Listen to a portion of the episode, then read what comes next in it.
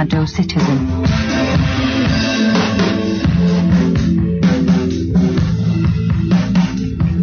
Shadow Citizen will explore the shadows of an alternate reality. Your host, Rachel L. McIntosh.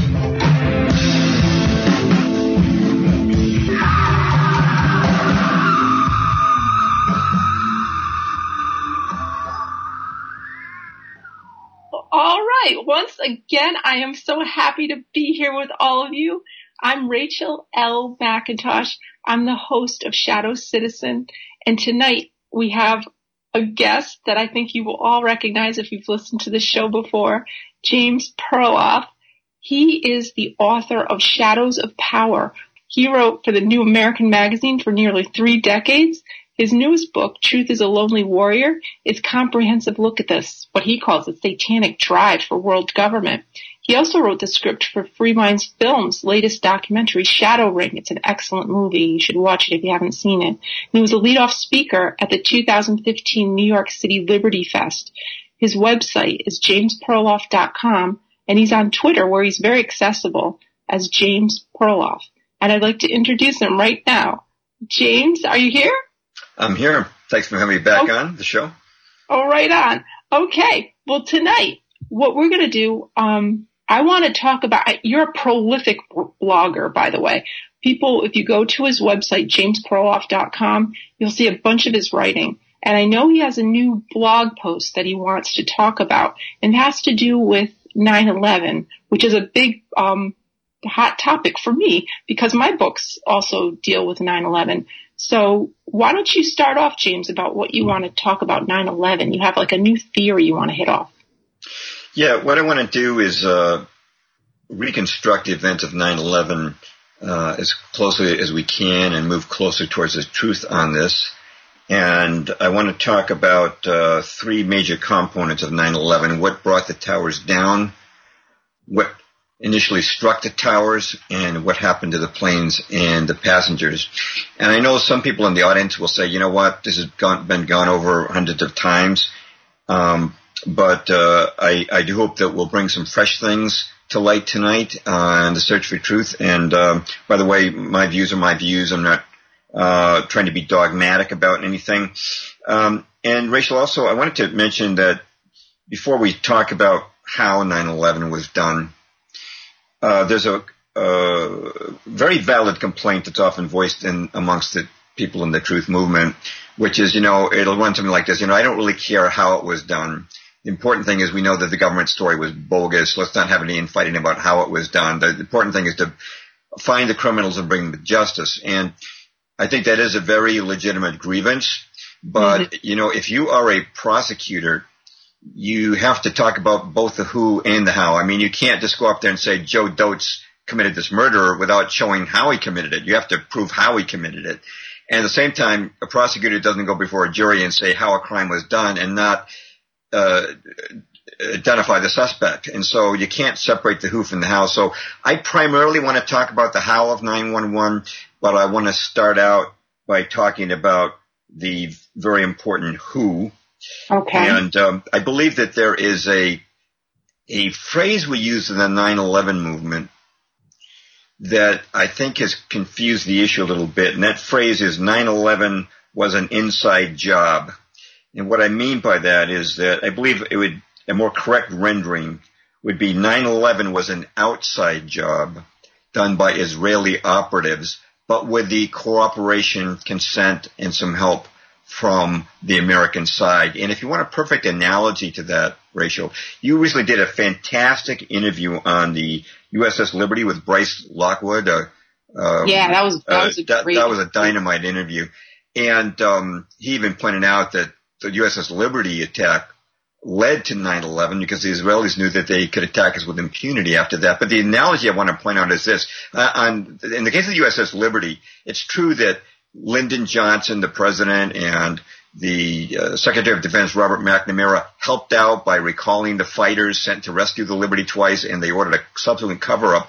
But the actual hands-on grunt attack was carried out by the Israelis. I mean, it wasn't the U.S. Air Force attack, attacking the USS Liberty.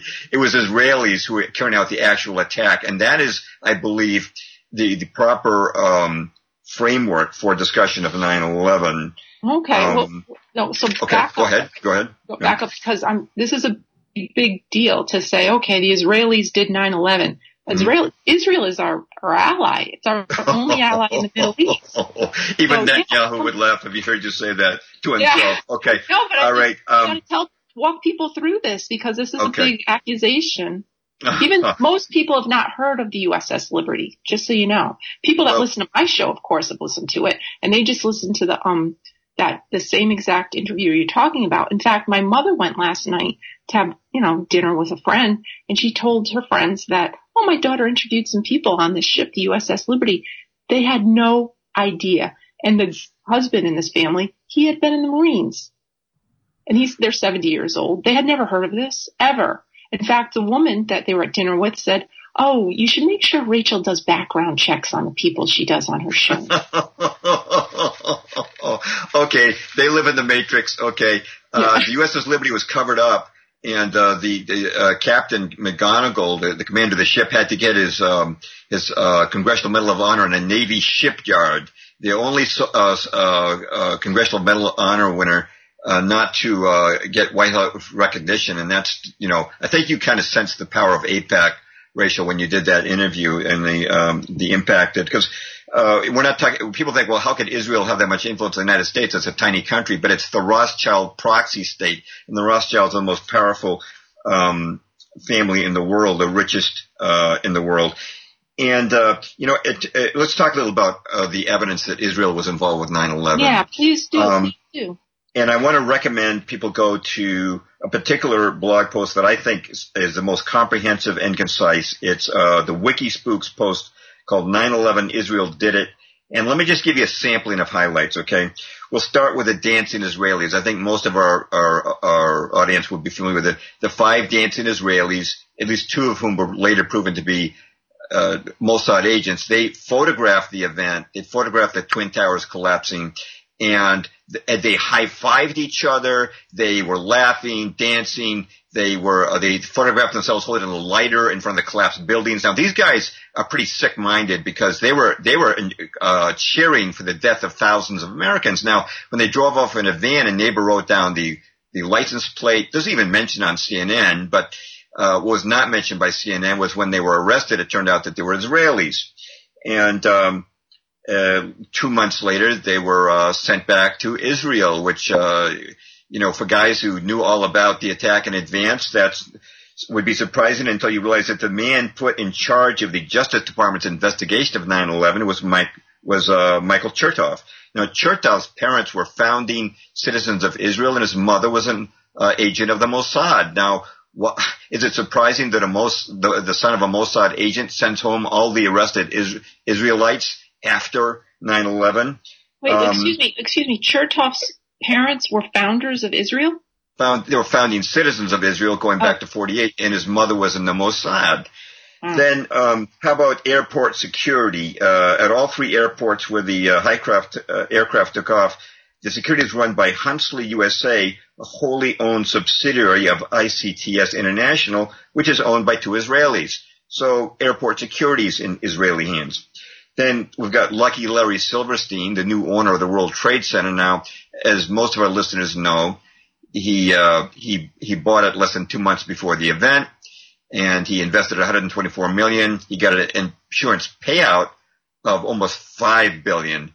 That's a that's you know that's a pretty good return on your investment. And of course, Lucky Larry also managed to luckily avoid being at the World Trade Center on the morning of the attack due to a fortuitous doctor's appointment. But what a lot of people may not know is he was, he was such good friends with Benjamin Netanyahu that Netanyahu would call him every Sunday. Now, this is from the Israeli newspaper Haaretz, November 2001, quote, Every Sunday afternoon, New York Times, Netanyahu would call Silverstein. It made no difference what the subject was, where Netanyahu was he would always call, unquote. So, uh, there's another Israeli connection. Another would be Zim Navigational, the only Israeli firm in the World Trade Center. I believe they'd been there for 30 years and they broke their lease just before 9-11 and moved someplace else. Um, you also have um, the head of the 9/11 Commission was Philip Zelikow, a dual U.S. Israeli citizen. Why would you want to put somebody with sworn loyalty to another nation in front of in charge of the 9/11 Commission? You've got uh, well, we've 9, got that all over the United States government anyway. We've got dual Yeah. citizens all over the place.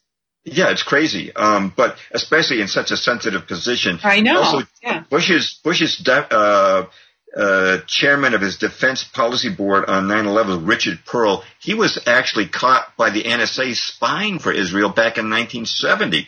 Was never prosecuted. Then on 9/11, you had the Israeli instant messaging company Odigo. Their employees received a warning not to be in the World Trade Center two hours before the attack. You've got uh, Ptech, uh, a, a software firm linked to Mossad, providing the FAA, the FBI, and the armed forces with sensitive software that they were using that morning. But here's one of my favorites. One of my favorites. We're going to get into this guy later. Is Danny Lewin. Now, Danny Lewin was uh, on Flight 11, and he was a former captain in the IDF, uh, the Israeli Defense Force, and he also was in their uh, Sayeret Matkal, which is their it's their special ops. It's like Navy SEALs. They specialized in counterterrorism, hostage rescue, and assassination. And here's something. This is from mainstream media. He, the guy could bench press 315 pounds, and he was quote trained to kill terrorists with a pen or credit card or just with his bare hands unquote. Now, okay, that might not be suspicious. With a but credit card. Okay, With a now- credit yeah, card. all right. uh, some people get killed by credit cards, but not, you know, physically. But, um, okay, in, in, two, in 2000, um, the year before the attacks, Danny had himself photographed, an official portrait on a bench in front of two panels that looked like the Twin Towers. Now here's the thing, he's wearing a watch. If you uh, blow up the watch, uh, you'll find that it's a Swatch watch and the model name was Hijacker. And not only that, the second hand, the minute hand, and the hour hand were all on the 11, and the date was sent to the 11th, even though the picture was not taken on the 11th. Now, Rachel, you know what the odds are of all four time indicators being on the 11 at once? Very Of course, low. you don't, uh, but I figured it out. Okay, it's more than twenty thousand to one. He obviously deliberately stopped it on those numbers. Okay, uh, if you multiply that times the odds of the watch being named the hijacker, that was the official model number. And by the way, you can see pictures of the watch and the Swatch watch ad for the uh, for this on my blog post, uh, Unraveling the Mysteries of Flight 11, and I'll have it on my new post, which is upcoming. We're pre-recording this show t- tonight. I'll, I'll mention it's uh, uh, so uh, I'll hopefully have my, my new post up by then. But um, remember this too, Rachel. On flight 11 on 9/11, he was in row nine, row nine of flight 11 on 9/11. And if you think all this is a coincidence, uh, I'm sorry. Now, wait, Uh, you said he was wearing a Swatch watch. Yes, and the, the model name was Hijacker. And Uh-huh. you, uh, you can see the ad for the Hijacker uh, Swatch watch. That's the model he chose to wear with everything said on the 11 with a big smile on his face. Because it's just like, who is this guy and why is he running our country? But he recently came out and he's wearing a very nice suit and he's wearing a blue Swatch watch. And I started looking around like, why, how the heck, why is he wearing a Swatch watch? And then I realized about two years before that, maybe three years before that, all these different investment people, it was like a, a fad. Like, I guess not even three years, maybe 10 years. I don't know how long this fad's been going on, but they wear Swatch watches to their meetings. I didn't know that. I'm not an investment type of person, but these like really high powered investment people, like at Goldman Sachs, they wear Swatch watches to their meetings. And when did that start? You know? I, I'll have to look it up, but I was on my Facebook page and I, I was just astounded because the, it was just a weird image. You had this really expensive suit and then you had this, and they, you could tell they pulled the sleeve away so you could see the blue Swatch watch. It was a kind of a, a Tiffany blue. It was a kind of a Tiffany blue. Um, I guess we won't have a tie report uh, t- tonight, uh, your famous tie report, but we've got a No, watch report. yeah, the watches. But yeah, it was a Swatch watch thing. It was very interesting. I think it was maybe Bloomberg. I think it was Bloomberg magazine did a piece about the Swatch watch thing with the. Huh.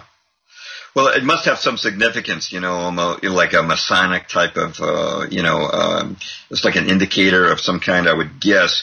But, um, you know, I've only covered about 5% of the Israeli connections to 9-11, and I do want to recommend that people go to the Wikispooks article, 9-11 Israel did it, for the other 95%. But I, there's just one more remark in closing about this. If you're a police detective, mm-hmm. you, uh, trying to solve a murder, the, one of the first questions you will ask is who benefited from the crime. Now, in the case of 9/11, did America benefit? No. I mean, we've we've had uh, uh, police state developed here, and we spent trillions of dollars on unnecessary wars and thousands of casualties. Did Muslims benefit? No, uh, they did not benefit. They've uh, they've seen uh, the Middle East turned into chaos from Egypt to Afghanistan to Iraq to Libya, now in Syria, now it's Yemen, next to, it may be Iran. They didn't benefit from 9-11. The only beneficiary was Israel, who sat back and watched America knock off their, their enemies uh, one by one as they prepare for uh, what they call the Greater Israel Yinon Plan. And the best article I've seen on that would be uh, Global Research uh, Greater Israel. Just just uh, type that into your search engine. But that's uh, that's the WHO, along of course with Cheney and the American uh, cooperation. But um, I want to get to the how. But before I do, do you have any any any further comments? No, no. I, I, it's just really hard for people to get their head around what you're saying about Israel because they're supposed to be our friends. yeah, they're our friend on when they attacked U.S. Liberty when they did the when they tricked us into attacking uh, Libya in 1986 by planting a Trojan in Libya that made us think that uh, Libya did the La Belle discotheque bombing, and when they they attacked the uh, tried to attack us in the uh, Lavon affair in 1954, always disguised as Arabs. That goes back to the to the bombing of the King David Hotel in 1946 when they went in as disguised as Arabs and blew up the hotel with British headquarters in it. You know, it's their modus operandi. Uh, pretend, you know, same thing with the Liberty, right? They, they flew an unmarked plane, so they would think that an uh, Egyptian uh, Air Force uh, crew took down the Liberty. But mm-hmm. um, but let's go on to the how. And you know, I think a great way to open with the how, because I don't want to do all the talking, would be to throw it back to you, because Rachel, uh, uh, some of the people listening tonight will be people who I've tweeted this show to, and they won't be familiar with you, but you worked for one of America's top six defense contractors for years um, in the years you know, lead up to 9/11, and uh, you had the absolutely unique experience of being shown the blueprints for Building Seven, and you were it was even indicated to you that there was some type of mechanism by which this building would collapse. And I know that it was a casual conversation, and I know that it, they didn't detail how it would collapse. But why don't you tell folks about that? I'm sorry, we still on board? Hear, yeah, I know. I can't hear you. It just you totally cut out right there. Okay. Well, uh, uh, how much did you hear me say? You're uh, cutting out on me too. I, I think that, I don't think somebody doesn't like this this conversation going on. Let's just keep talking. You want to talk about Building Seven? Well, yeah, I did. I worked for a defense contractor. I worked for L3 Communications. Back then, that's what it was called, L3 Communications. It's since changed its name. It's called L3 systems or something like that. I don't know what it is now. I think they've changed their name. Um, but at that time, uh, we had, I was the marketing communications, uh, specialist. They called it a specialist. Um, I don't, I really still don't really know what the heck that had to do with anything, but, um, I was basically the go-to person to set up meetings with people, and I was in charge of uh, going through the RFPs, which are the request for proposals from the government, and uh, I was in charge of the out of house communications, which meant any proposal going out. And I was in charge of this for five divisions. At w- one point or another, all, told, it was five divisions, five different divisions of this huge company. Um, well, I had to do the website, I had to do the press releases. So a lot of the stuff I did was uh, you know, it was anything that went out of the house. Well, there was one time we had this meeting and, um, it was, we were, I guess we were trying to get, our little division was trying to get sold or traded. Um, and I was, I set up the meeting because I met with a man over at Drumthwacket, which is the name of the governor's mansion in, uh, New Jersey and he was part of a company called Plan Graphics. And he indicated to me that they were going bankrupt. And at that point, I thought it would be really interesting and really great if we bought their company, added it to us, and would make us look, our little division look much more powerful, like we had more stuff going on. So anyhow, there was this meeting where we were trying to sell our division off to somebody else or to another company or to, I don't know what they were trying to do to tell you the truth, but we had, um, big important people there. And the reason why they were there with us is because we had previously responded to the request for proposal to put in the uh, command and control center for the emergency response center that um, Rudolph Giuliani wanted in that building. Of course, when we applied for that, it was supposed to be in a basement. It, uh, we didn't get the contract. And when I was there in this meeting with these really important people, this guy from Plan Graphics, you know, we're just chatting. He, they brought the blueprints in. They brought all the, all different blueprints. I think he was trying to showcase all the buildings they had done these three dimensional models for. And, um, you know, I was like, oh, what's this? And he, oh, I was like, oh yeah, it's the building we were going to put our community control center. And he's like, yeah. So and I was like, well, what is this thing? To, you know, what does this mean? You know, just being the dumb blonde kind of thing, making time before the big meeting. And he showed me with his finger. He ran it down. He said, blah, blah, blah, blah. This is, this, this building was going to fall down. I, that's all I really know about building seven and that build, but I do know that they knew if it was going to fall down, it would collapse along a certain line in that building. And, uh, by the way, uh, you cut out right after you said uh, the building was going to fall, but uh, I think we probably sort of cut enough of that conversation. It's unfortunate. I, I know that uh, I've heard from our producer that my voice is cut out a little bit too, so I'm not quite sure uh, how much of our conversation is totally being heard by the audience. Uh, are you hearing me right now? I hear you right now, just fine. Okay. I just, I'm just going to keep talking. If I, we'll, we'll we just keep going, anything. and uh, just you know, talking. Yeah, we'll keep yeah. going. Okay, let's get on to uh, to the. Uh, oh, by the way, I just want to tell people if they want to know uh, uh, what Rachel's talking about, um, your your all of your experiences in uh, your the significant experiences in the defense industry are in your series of novels called Security Through Absurdity, and uh, you had to write it as a novel because uh, to protect yourself. Um, I know you had, uh, you know, certain uh, confidentiality, confidentiality understandings when you worked in the defense industry. And I realized as I read these books, it's not just you you're protecting. There are other people too that if you get in trouble, if uh, if if their real names were known, but uh, people should check out your novels, Security Through Absurdity, for some of the things we'll be mentioning that you saw. Tonight. Oh, thanks for the plug there. Oh yeah, thanks, yeah. James. That was cool. Thank you. Okay. All right. So let's talk about what brought down the towers. Now, this is the first of our three hows, and uh, of course, there's three major schools of thought in the uh, 9/11 movement. Uh, one is uh, nanothermite, which is advocated by architects and engineers for 9/11 truth, and another is directed energy weapons, which is advocated by Dr. Judy Wood. And uh, tonight, I'll be talking about um, what I advocate, which is that it was a, it was two small nuclear devices, two suitcase nukes in the basement that brought them down. This is the nuclear hypothesis, which is the third hypothesis. But I want to mention something, Rachel, which is that um, I know that you've expressed your respect for Dr. Judy Wood, and uh, I hang out with uh, truthers in Boston. And uh, I have friends in this group who are members of uh, architects and engineers for 9/11 Truth who adv- they advocate nanothermite doesn't get with the way of our friendship. Okay, I know it's uh, a topic that is gets uh, bitterly disputed sometime, but I'm just going to just give you my what I call my top ten reasons why I believe that the towers were Go nuked. Ahead. Go for it. Uh, yeah. okay. Because after this, is... this, forget about. We're no longer friends. okay. Oh yeah, you asked for it. Uh, you asked for it. All right.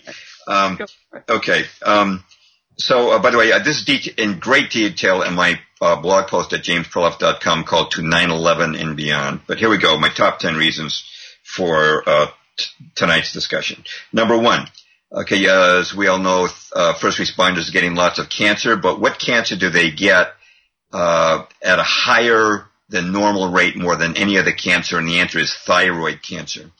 And why is that significant? Because thyroid cancer is a signature of an atomic bomb. An atomic bomb will give off um, something called iodine 131. It will collect in your thyroid, and this is why a lot of people actually keep keep potassium iodide tablets on hand. Protects your thyroid during a uh, nuclear attack. That's uh, reason number one. Reason number two, the uh, U.S. Geological Survey examined the dust samples from the World Trade Center. And in those dust samples, they found uh, inexplicably high concentrations of the products of nuclear fission, uh, including uh, isotopes of uranium, strontium, barium, thorium, beryllium, etc.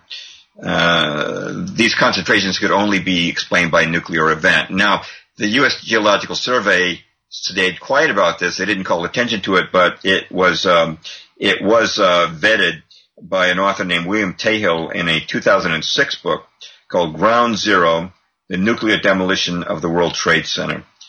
That is uh, was, is the pioneering book on nuclear demolition and still uh, much ignored and not noticed uh, in the alternative media. By the way, uh, the phrase ground zero up until 9-11 was only used for the site of a nuclear bomb. All right. Reason number three. You interrupt me anytime, Rachel. Um, uh, the molten steel. There was lots of molten steel uh, down in the basement and underneath the rubble. And the fires, as you know, kept burning for over three months. And um, extraordinary heat is yet another uh, signature of an atomic bomb. You know, at the center of an atomic explosion actually reaches millions of degrees, and then as you go further out, it's hundreds of thousands of degrees and thousands of degrees. I was talking on a, a, radio show with a New York City uh, host named Tom Kiley. Mm-hmm. And uh, he was actually there uh, on the day of 9/11. He used to be a consultant at the World Trade Center, and he got caught up in that dust cloud. He was his people he was with were trying to get inside of a uh, revolving door, he couldn't get in time. He said how warm that cloud was. This is a hot event. Um, so that's reason number three. And I just want to clarify what we're talking about is um, the the and this is uh, I've come to this conclusion with cons- consultation with others who are very familiar with with nuclear weapons that the we're talking about is is uh, uh, suitcase nukes that have been placed in the very lowest point of the World Trade Center, and that would be the uh, service pits of Elevator 50. There's an Elevator 50 in both towers. It's the only elevator that went the full length of both uh, twin towers, and it's the only one whose service pits were carved into the bedrock beneath the World Trade Center. You know, there were six basement levels of the World Trade Center, It went very deep. So this is the deepest point and uh, the uh, that, this is the ideal location to launch a nuke because the bedrock will contain this the downward force and the sideward force of the blast and direct it uh, upwards. And we're, we're going to be talking more about the significance of this later. But all right, reason number four why this was an atomic event was the explosive force. You know, uh, Rachel, there were chunks of steel that weighed multiple tons that were thrown hundreds of feet. There was a chunk that was impaled in the American Express building across the street. And there was uh, there were chunks of weighing multiple tons that flew 600 feet and knocked over the Winter Garden Atrium building.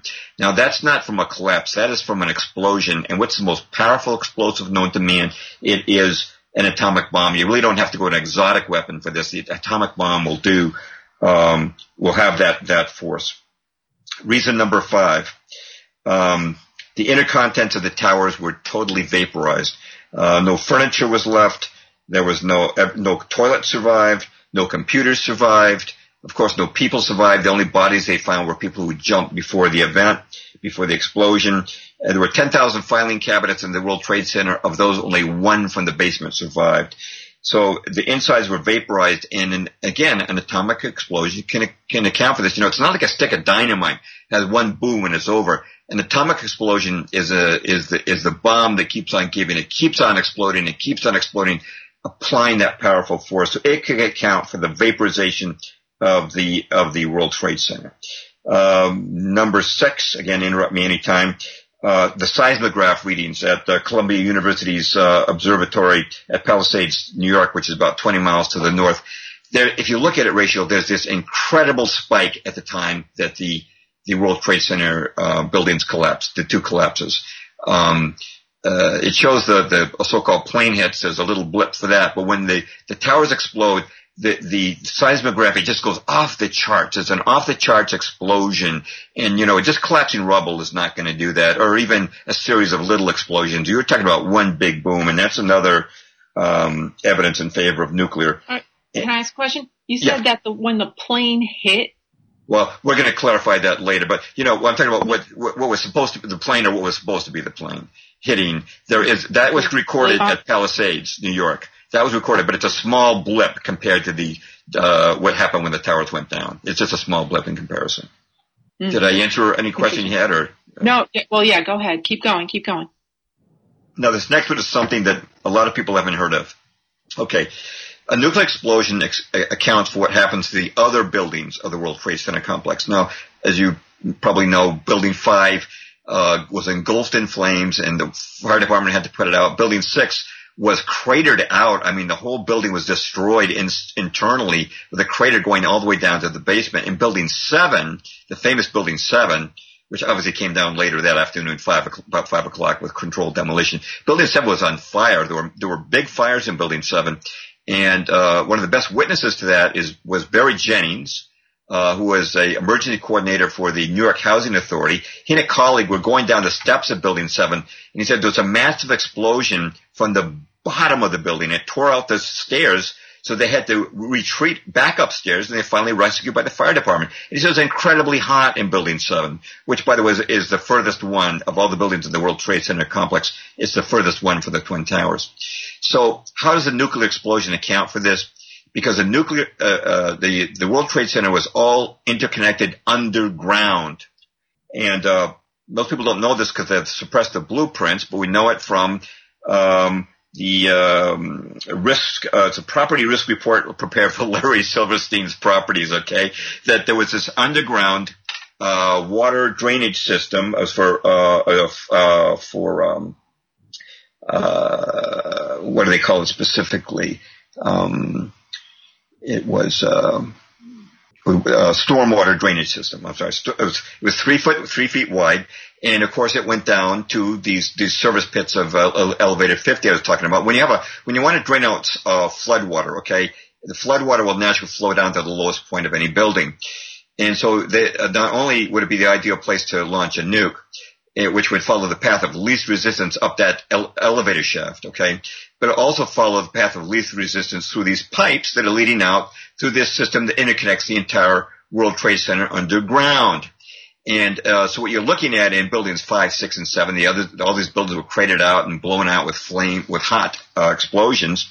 Uh, is uh, the is the after is a secondary effect of the nuke because you know these buildings did not catch fire before the twin towers went down. If they had, uh, then cameras would have panned down. You have news announcers saying, "Gee, we seem to have some some fire in Building 7. No, it was it, it was not before the uh, towers came down. It was a secondary effect, and I'll show you a, a proof of this in my article uh, to 9/11 Beyond. You can actually see uh, geysers shooting up from the ground. That first there, first it's steam, then it's smoke.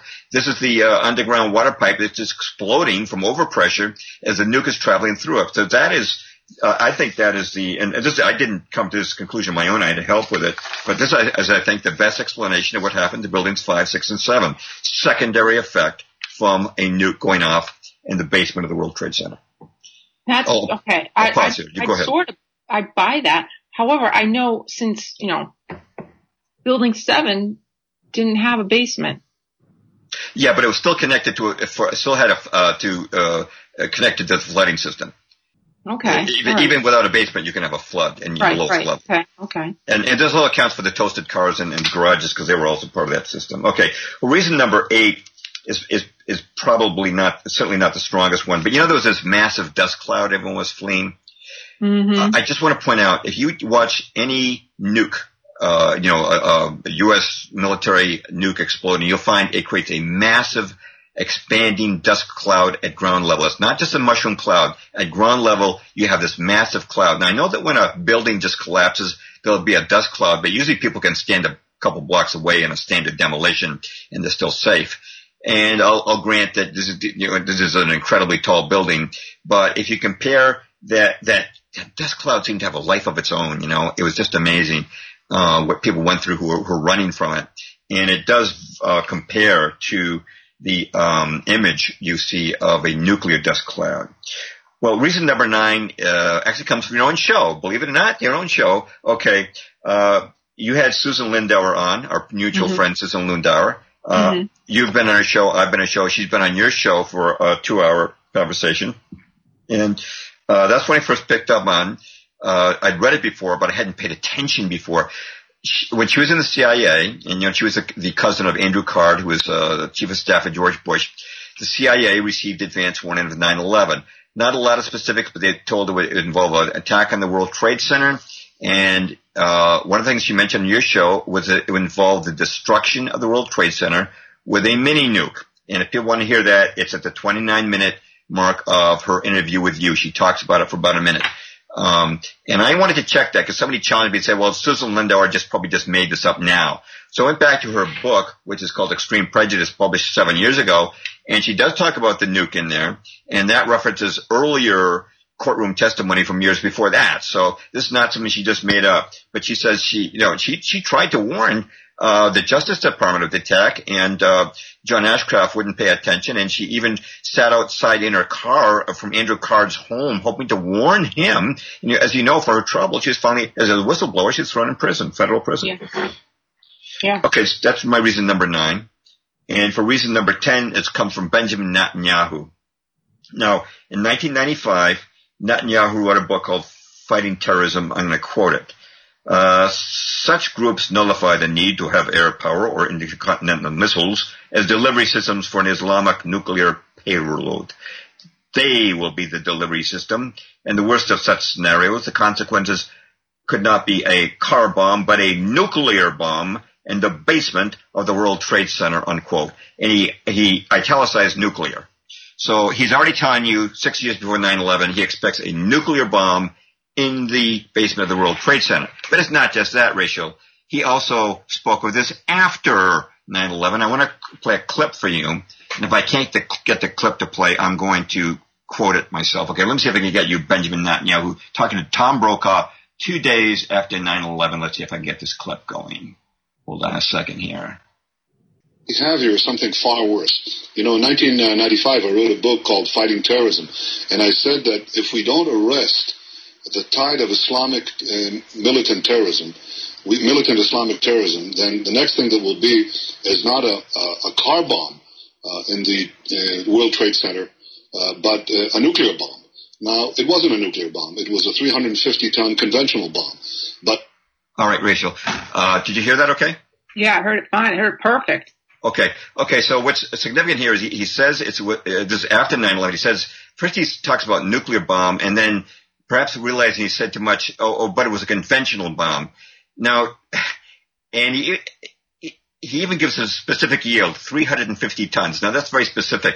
Now here's the thing, Rachel. This is after 9/11. He's talking to Tom Brokaw. All America has been told that the twin towers collapsed due to plane strikes, right? But mm-hmm. Netanyahu was saying right on there it was a bomb. And he knows the precise tonnage of the bomb, 350 tons. Tom Brokaw should have said, whoa, whoa, whoa, whoa. Are you saying a bomb took down the World Trade Center? But this is afterwards. And he's letting it slip. Mm-hmm. So that's Benjamin Netanyahu. And that is my proof. I won't call it proof. It's, it's evidence number 10 that points towards a nuclear weapon in mm-hmm. the um, World Trade Center. Uh, so um, that, the nuclear part doesn't really account for the building just collapsing on its own footprint.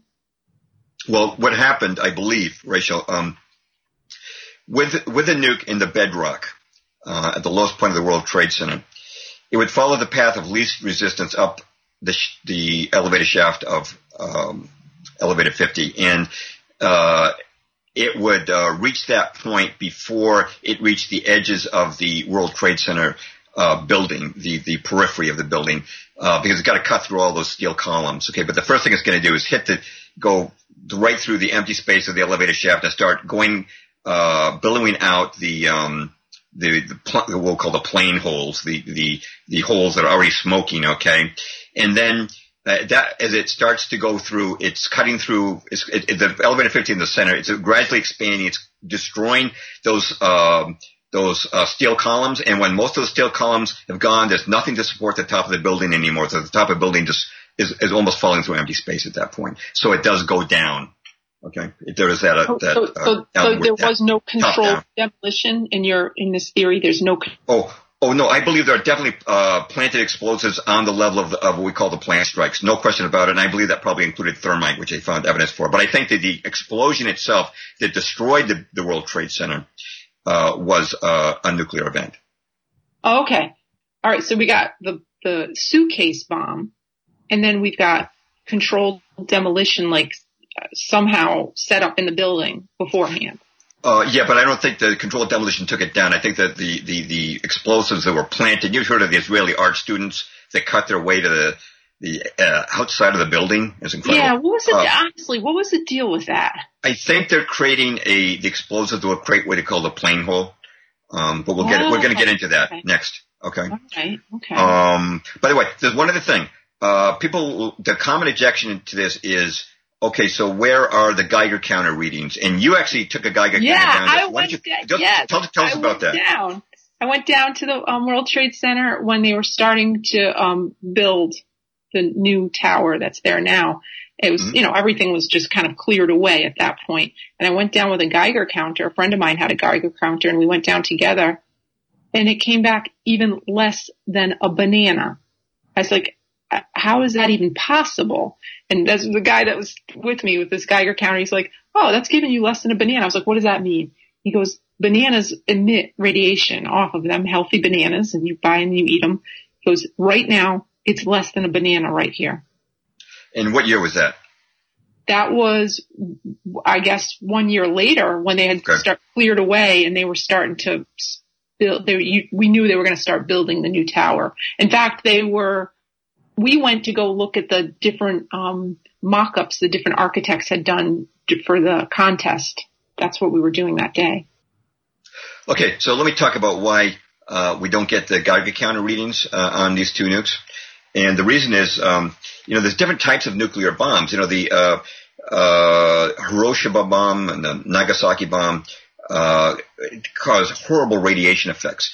But uh, nuclear bombs are uh, made of a combination of fission and fusion. Fission is the breaking apart of atomic particles. It gives off huge amounts of radiation. Fusion is fusing together atomic parts. It gives off very little radiation. So if, I, if you get a high fusion bomb, it's going to give a minimal radiation. Now, during the Cold War, the United States started to develop high fusion bombs. Now, these have a minimum of, of fission, a minimum of radiation. They call them battlefield nukes because you're in a battlefield situation ratio you don't want to use a, a, bomb that's got lots of radiation. It's going to affect your own troops, right? So, mm-hmm. uh, we, uh, in fact, Dr. Edward Teller said he hoped to develop a completely clean nuke that would have no radiation at all. So, what kind of, uh, of nukes would Israel use? Now, uh, by the way, I, I, meant to mention that a suitcase nuke is so small you can carry it in a backpack. It's very easy to plant. Um, and so if you've got, you know, you given permission by uh, Larry Silverstein, very easy just to go down to the basement and put him there. Okay. But, uh, what kind of, uh, nukes would Israel have? Well, obviously it doesn't want high radiation bombs because if it gets into a war with its neighbors, it doesn't want radiation blowing back to, to Tel Aviv. Um, so we don't know because it's a state secret, but obviously they would emphasize high fusion bombs, very low radiation. And that's clearly what they would have used on 9/11. But they don't want to, not, uh, you know, bump off their friends at Goldman Sachs. They're just trying to scare America into a war. Um, but there are three other factors I should mention.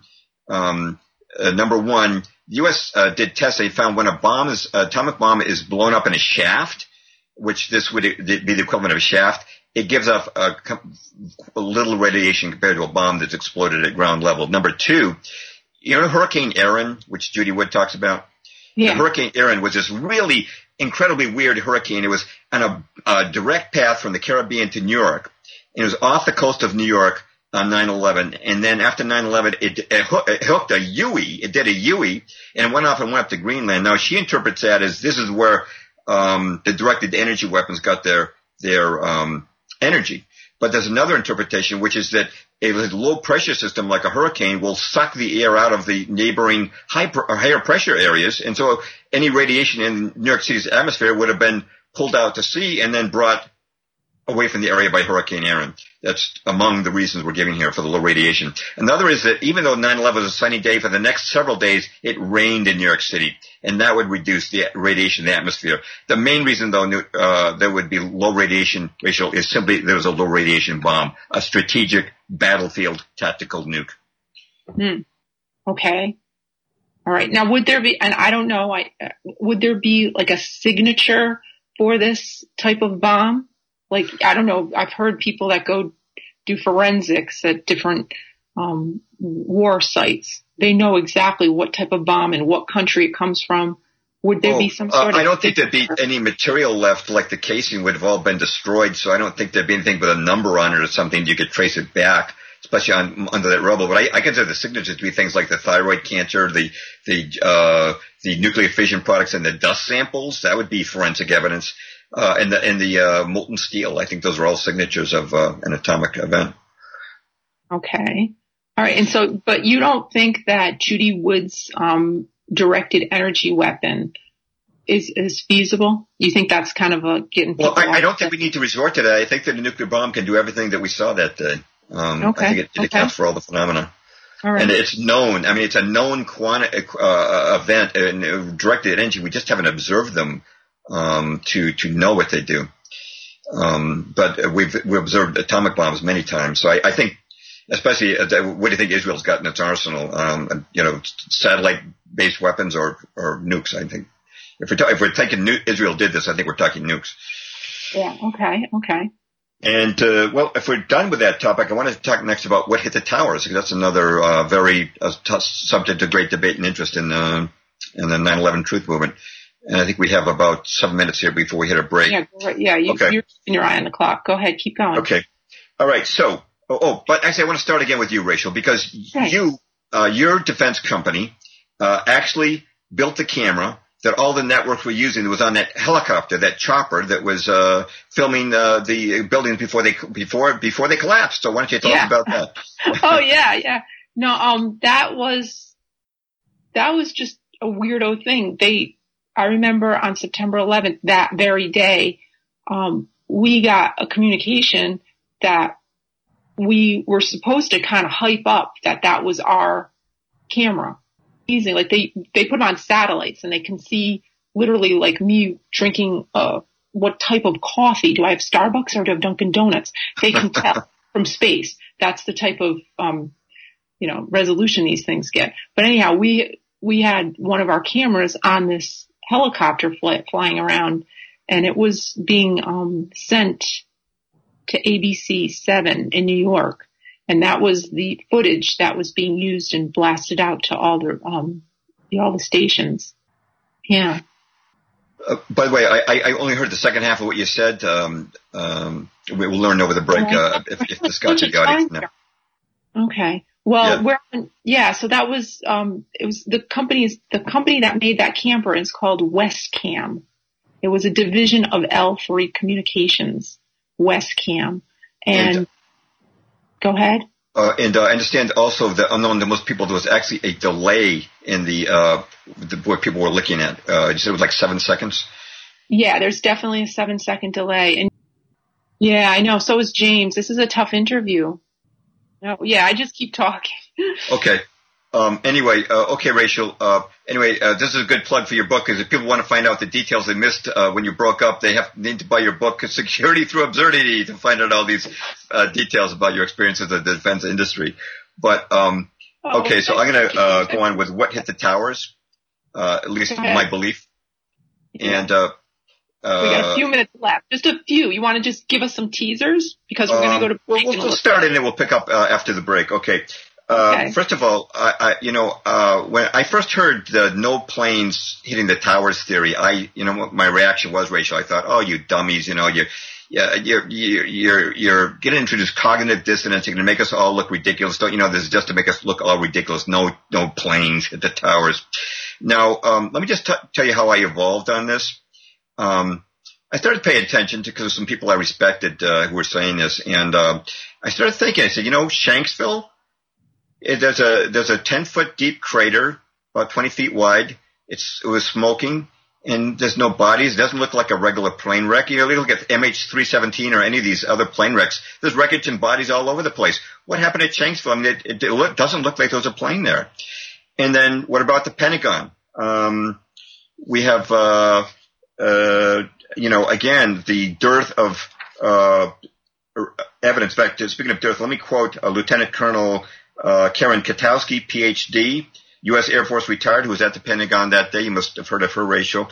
Um, quote, there was a dearth of visible debris on the relatively unmarked Pentagon lawn where I stood only minutes after the impact. Beyond this strange absence of airliner debris, there was no sign of the kind of damage to the Pentagon structure one would expect from the impact of a large airliner.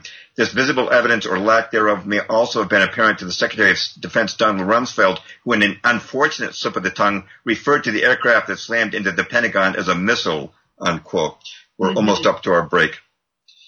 Um, but if you've seen the footage of April Gallup, who worked in the Pentagon, she walked out with other employees right through that hole before the collapse. She saw no bodies, no uh, airplane debris, no cushions, no luggage, nothing that would indicate an airliner had come through there.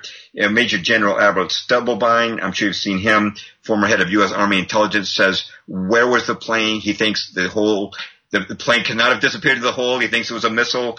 Uh, where is the, the, where's the impact of the engines on the side side of the uh, Pentagon? You don't see any indication that a plane hit it. Um, so this started me looking at okay, if no plane at the Pentagon or or uh, Shanksville, is it possible there was no plane at the World Trade Center? And we'll get into that, I think, on the other side of the break. Oh my gosh. Yeah, no, the thing about the Pentagon always, always blew my mind because come on, man, it's the Pentagon. that thing has satellites pointed at it from every every other nation has people are watching that thing. We're watching that thing, and there's everybody everybody's mind was blown. That was the thing that blew everybody's mind on 9/11, where I was working for the defense contractor. It's one thing to hit the World Trade Center. It's big. It's just sitting there. Mm-hmm. It's not not protected by anything. It's another thing altogether to hit the darn Pentagon. Exactly. Well, we're going to talk about. Uh, uh, major evidences why I'm not going to rule out that something like a plane hit the World Trade Center, but we're going to rule out flights 11 and 175. Excellent. Okay, everybody, we're going to take a break. Please come back with us.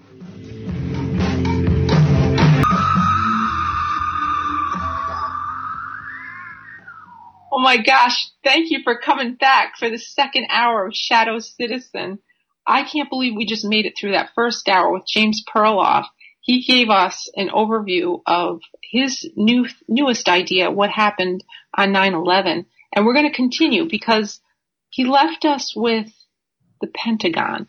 He was talking last hour about the towers, and he gave the top 10 reasons why he thought Israel, with in conjunction with our own government, was behind the, the 9/11 attack. But we just left off with the Pentagon, and I want to come back to that. James, fill us in with what you were talking about with the Pentagon. Okay, actually, I was just transitioning from the Pentagon. We were talking about uh, the um, how I'd heard the no planes theory, and I thought that's ridiculous. But then when I looked at the Shanksville evidence and the Pentagon evidence, not much evidence for a plane there. And so I said, well, what about if they use the same approach on all four targets? Is it possible there were no planes? And uh, what I was saying was uh, there's uh, no way that 11 and 175 hit the towers, and let's talk about why that is. It's a matter of speed, accuracy, and um, the way they went into the buildings. Uh, uh, flight 175 was traveling at 590 miles per hour, and the max flying speed for a 767, I believe, is 424. So it's 170 miles over its max flying speed. Now you could argue that you know, up at altitude where the atmosphere is thinner, it can reach high speeds, and if it dove down, maybe it still maintained that speed. Uh, but here's the problem. Uh, Pilots for 9-11 Truth has done a fantastic short video. It's called, you can see it on YouTube, it's called Airplane Controllability. And what they point out, Rachel, is that at 590 miles an hour, the wings are going to almost shear off. You run into what they call G forces the the plane will be rocking back and forth. You can't control it uh, at that speed. And they actually have a, a clip where several pilots tried to hit the World Trade Center at those speeds on a on a uh, simulator. None of them could do it. Rachel, and these are guys with thousands of hours of experience flying Boeings, and we're supposed to believe that the Arab hijackers got into a, the very first time ever got into a Boeing cockpit. These guys who couldn't control a twin engine Cessna at 65 miles an hour, they both scored bullseyes at these impossible, uncontrollable speeds. And there's a point I want to make about this, Rachel, which is that everything seemed to go perfectly on 9-11. Both planes hit a bullseye. Eh, but think for a moment, supposing they didn't hit a bullseye. Supposing Flight 175 had come down and it just missed, you know, and the wing hit the building, right? What would have happened, Rachel? What would happen is that 175 would have crashed somewhere else in New York City, but there's no way they could demolish the, the building if all they got was a little uh, slice from a wing, right? Mm-hmm. Uh, the whole plane would have fallen apart. They had to be absolutely sure that the, both planes hit a bullseye, and there's no way at those speeds when if experienced Boeing pilots can't do it, there's no way a pilot could guarantee uh, a dead-on hit. Uh, and of course, if they the, the plane missed, uh, they can't collapse a building, and the whole 9/11 phenomena falls apart. So they had a, a, system in place. The other thing that discredits the idea that 11 and 175, the two flights, American 11 and United 175, hit the buildings, is the image. Uh, you see, the images you see of 175 and you can see it on YouTube. When it goes into the building, the built the plane vanishes into the building. It's absurd. The tail vanishes in the building. The wings. Now those are made of aluminum. They're fragile. They would have broken off. They would have shorn off. There's no way that they could cut through the 14 inch steel columns of the tw- of the of the twin towers. This can't be done. If that was the case, uh, we would make our artillery shields out of aluminum instead of steel. In fact, uh, there's a uh, there's a analyst named Dmitry Khalezov. He made a pretty good point, and he's a nuclear advocate. Uh, he said that during World War II, uh, and your World War II buffs will know this, the, the Soviets had a tough tank. It's called the T-34, and it was impervious to German ar- artillery shells. Yet its steel was only two inches thick. Now, if two inches of steel can resist uh, a steel artillery shell, which is traveling much faster than those airliners, how could these fragile aluminum wings cut through them? They can't do it. You're looking at a physical impossibility when you see this. You cut me off any time, by the way. No, go right so, ahead. Um, so some people uh, said, well, you know what? These must have been computer generated graphics. You know, after the fact. Yeah, I heard about that. I yeah, know if that. People, I don't people, know if that's true, but keep going. Uh, I think that is not true, and here's why. There's a really excellent video on YouTube. I linked to it from my uh, from my web articles. Uh, it's by Richard Hall, and he did tremendous work. He actually produced a a scale model of New York City on his computer with all the landmarks, and then he took the 26 best videos of Flight 175 going into the South Tower, and from all different angles, and he established where the cameras were and then he mapped out the route of those those uh, impact objects that were photographed. All 26 followed the precise same trajectory. Now, if this is just some guy who uh, the next day made up a computer image, there's no way. Plus the fact, of course, that all those people in live, in real time, watched something that looked like a plane go into the World Trade Center. So, so the, the, the lesson of uh, Richard D. Hall's film, Rachel, is that there was a real object that followed a trajectory and did hit the World Trade Center. So the question is, what was what was it? Because we know it couldn't have been the airliners for the reason we just gave: the impossible physics of, uh, of aluminum floating right into the building and disappearing, and the impossible controllability of the planes at those speeds. So uh, the first option. Um. Okay, so let me stop. So go ahead. Yeah. Um, okay. First option is a missile, and um, you might remember the earlier quote from the uh, Lieutenant Colonel Kwiatkowski on Rumsfeld saying a missile went into the Pentagon. Okay. A missile solves these problems of speed, of accuracy, and of penetration. Uh, because a missile can travel at those speeds, it will, it doesn't have the G forces against it. It's, it can be precisely guided. And unlike an uh, airplane whose plastic nose gets punched in by birds, if you ever seen photographs of those, uh, the, the nose cones being punched in by hit, hitting birds. Okay, yeah. a missile is hardened for penetration. It's designed for penetration. But that, of course, raises the all-important question. Okay, so how, why did people see what looked like a plane? And uh, the best answer for that, if these were missiles, would be this: the the Air Force developed what is called an airborne holographic projector. And although they've taken it down from their Air Force website, people captured on a screenshot and it shows an airplane projecting the image of another airplane, which is complete fake. It's just a hologram to deceive an anti-aircraft gunner. And let me quote the Air Force's own website. Okay, quote. The holographic projector displays a three-dimensional visual image in a desired location. The projector can be used for psychological operations and strategic perception and management. It is also useful for optical deception and cloaking, providing a momentary distraction when engaging an unsophisticated adversary. Uh, then it says capabilities, precision projection of 3D visual images into selected area, supports PSYOP and strategic deception management, provides deception and cloaking against optical sensors, unquote. Mm-hmm. Now, if people don't, don't, believe in, in holograms, Rachel, uh, Hollywood, uh, Las Vegas, they'll put Elvis Presley on stage with a hologram, and it looks just like the real Elvis. It's three dimensional, and it looks so real, you think it's the real Elvis. But of course, he's been dead for years.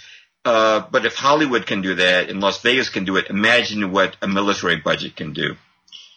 And um, I'm sorry, did you want to interject something here? Um, I'll continue. Um, the uh, people might ask, well, could Israel do that? It, and, it was a missile, but it was cloaked as a plane. Right. Now, people might ask, can Israel do that? So let me quote the declassified Defense Department paper from 1987, Critical Technical Assessment of Israel. Uh, it says that the Israeli firm ELOP, that's E-L-O-P, was already developing holographic technology with, quote, stealth applications. That is 14 years before 9-11. But here's what really creeps me out, okay? Mm-hmm. In 1999, Israel uh, commissioned her first Dolphin class submarines. Now, up until 1999, Israel only had uh, these old subs from the 70s, but in 1999, it released these new subs into the waters that could launch cruise missiles. And in the year 2000, U.S. Navy observed these uh, Israeli submarines launch, doing missile launch tests. So the Israelis absolutely had the capability to launch a cruise missile in 2001. And the timing, uh, it creeps me out. Remember earlier I was saying that I didn't believe it was our own military attacking us. I believe it was Israeli military. This uh, would clarify how they uh, could have done it. Um, would be uh, cruise missiles. And by the way, uh, from uh, conversation, conversation we had with our producer over the break, I should probably mention I'm talking about Israel. A lot of people think that if you if you criticize Israel, Israel, you're anti-Semitic. I just want to mention I'm half Jewish. The name Perloff is an Americanization of Perlovsky. My father's uh, parents came from uh, were Russian Jews, came to America in 1904. So I'm not speaking out of anti-Semitism. Well, just just to clarify that. Okay. All right. Now, um, again, cut me off at any point. Um, I believe the Israeli art students were up there uh, who cut their way to the edge of the World Trade Center in order to plant explosives. I do believe there were planted explosives in the World Trade Center, including thermite, the incendiary thermite, uh, to create. So when the missile, if it was a missile, came in contact with it, that it would have detonated those planted explosives and created that perfect plane cutout. Okay. But the other possibility and um, is a drone, and this is uh, uh, advocated by Chris Bollyn, who I met uh, last year. I asked him, I said, Chris, I said, uh, I don't have a, I'm not dogmatic about it, but I've heard this no plane theory, and what's your opinion? I don't want to put you on the spot. And he said that he believed that uh, it would not be a uh, a missile. I'm sorry, he said it would not be a hologram because if you look at the underside of of um, Flight 175 in the images, you can see what looks like a missile. And um, uh, so he felt it was a drone. And I, I, thanked him very much. I didn't push the point, but I, I felt, okay, but how does a drone fly through steel? And my conclusion is that perhaps what we're looking at is a real missile on the underside of 175 projecting uh, aircraft above it. But again, to, just to give credit to the drone hypothesis, uh, they say they did find some aircraft parts uh, in the World Trade Center vicinity. Of course, they also found unburned passports, but mm-hmm. um, but uh, also uh, there was a there was an old plan. You, I'm sure you heard of it, Operation Northwoods, which right. was an old Pentagon plan to set, substitute drones for real airplanes uh, to justify an attack on Cuba. And uh, if in fact drones were sent up into the air, Rachel, uh, it's interesting that uh, there's a very strange coincidence that happened with flights 11 and 175 out of Boston. They actually almost collided. They crossed each other's paths, and when they did that, they were over or just about over um, Stewart Air Force Base. which would have been the ideal time to send up drones into the air that would tag along after the planes. So uh, I, I, there's, there, there's issues with the holographic uh, theory I acknowledge, but I also have issues with the drone theory. People have said, well, you can see that uh, something lights up when that uh, plane, when you could put it in slow mo, you can see something lights up and they say that the, the, it's launching the missile at the last second. But to me, Rachel, uh, I don't see how uh, a, a, missile can gain the necessary acceleration to move ahead of the plane to to to clear a path for the drone to go into the you know it's, it's just the, in, in, a split second, and there's no exhaust fumes coming from the back of that missile. So I, I I'm willing to go either way. I know that Field McConnell, who's a old Air Force guy who uh, is on uh, 9/11 shows quite a bit. Says he believes they were drones. So and and the people in pilots for 9/11 Truth think it was drones. So I'll, I, I could go either way on this one, but I, I will say it was not Flight 11 or Flight 175. And by the way, Rachel, you asked me a question um, privately the other day. Are you still there? I'm still here. Okay. You you asked, uh, and you kind of brought this up at Tonight Show. How did the Pentagon, with all its military defenses, get attacked successfully? How could it possibly let that happen? And I was, I, I've been trying to research this drone hypothesis. So a couple days ago, I was listening to a show that uh, Field McConnell did, this old Air Force guy. And here's how he explained it. I think it's pretty credible, Rachel. It's those military exercises on 9/11. You know, Kevin Barrett, uh, who's a, a well-known uh, alt media guy. I was on his show, and he said that Chip Burlingame, who was the pilot on Flight 11, had done been in a military exercise with a fake attack the year before. And what uh, what McConnell says, Rachel, is that on 9/11, their guard was down because they were anticipating military drill, false attack on the Pentagon. What they didn't know was that when Flight 11 came in, he says there was a drone right on its tail. And when Flight 11 flew over the Pentagon, that's when the drone went down. Split second, banged into the Pentagon. They thought they were on a drill. But of course, I asked the question, surely at this point, with both twin towers having been hit, they would have called off any drills and been on full alert. But that's his explanation, and perhaps it, it at least lends credibility to why the Pentagon's guard was down because they thought they were in uh, they were the plane approaching was part of it, those multiple, you know, what do they call it, vigilant guardian, all those military exercises that were going on that day. Okay. I don't believe, yeah, I don't buy that. But anyhow, go ahead. okay, so, well, I don't necessarily buy it either, but I thought it might speak to your question. That. Okay, all right. So yeah. now, okay, so we've kind of addressed what brought the towers down and uh, what hit the towers. So now I want to talk about what happened to the planes and passengers. And Rachel, I have totally gone in a different direction. You know, when we were first going to do this show, I was going to talk about things like the head of security for American Airlines that day was Larry Wansley, former FBI agent and how he he called up his his friend. The first thing he did was call his friend Danny Defenbaugh of the FBI, who was also in charge of the world of the uh, Oklahoma City bombing. And supposedly the FBI first knew about the hijacking at 9 a.m. And I was going uh, I was going to ask, well, how then is it that uh, Vanessa Minter at Air, American Airlines Reservations, who took the first phone call from a frightened flight attendant, Betty Ong, says she took that call at 8:25, and at 8:30, an FBI agent took her off the phone. How how is it that the FBI learned of this at 9 o'clock a.m. according to the uh, 9/11 Commission? But uh, Vanessa Minter says the FBI was already in her office at 8:30. But you know what, Rachel, we're going to leave that discussion aside because I've come to a startling conclusion about the planes, and I want to get into that. I discussed this with you privately before we had this show a few days ago. Mm. Um, so here we go. Uh, here's what we commonly say in alt media in the 9/11 movement. We say, okay, uh, about half the hijackers later turned up alive. These alleged Arab hijackers, right? We know that they turned up alive, and this was even in the European press just a few days after 9/11 that they were. There was Saudi guys were saying, you know, that's me, that's my ID, but I was not on those planes. I'm still alive. Look at me.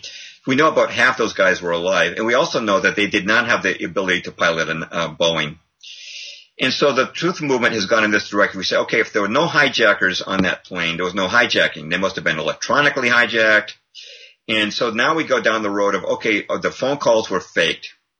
And so the question becomes, if the phone calls were faked, what happened to the people on the planes? And we say, well, there were no people on the planes, or they were calling from the ground. But the people disappeared. So what happened to the people? And we say, okay, well, they were, you know, they're paid off, big money, and they were sent to Tahiti or something with new identities. But my question is, if they went to off of new identities, what if somebody had remorse and they said, I didn't know that they were going to destroy thousands of people the World Trade Center. No, they had to kill those people.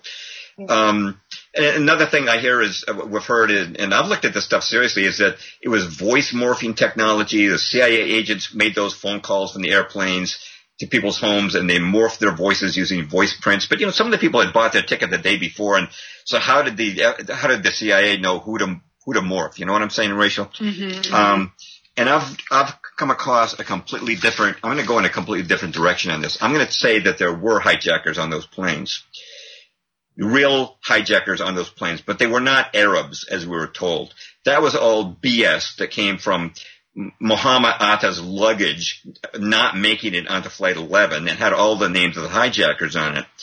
And that's how the FBI said they got their info.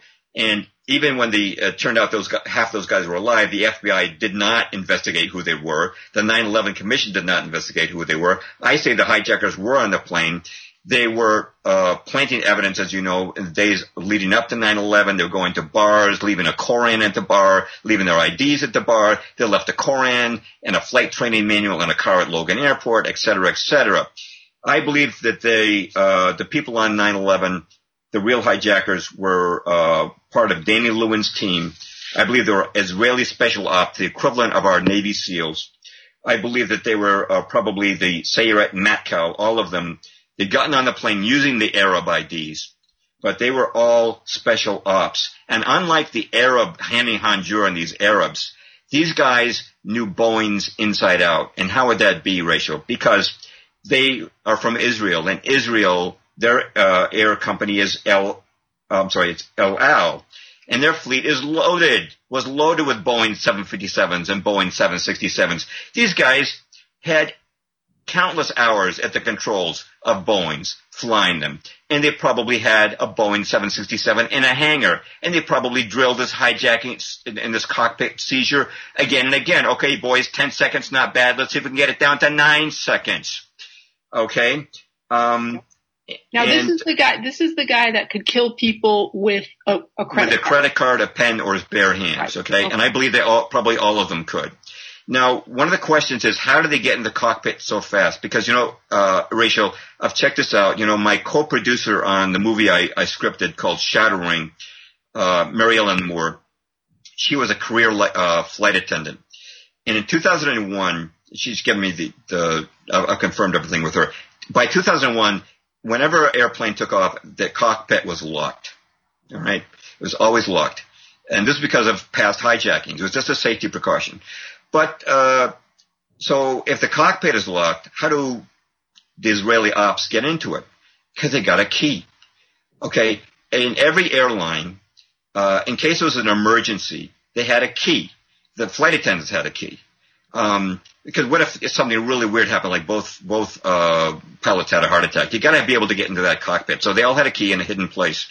But the the guys on um, with the special ops I'm talking about, the um, the uh, um, Sayeret Matkal, they had their own key already with them. They would have gotten their keys from their uh, from uh, El Al, from their Boeings.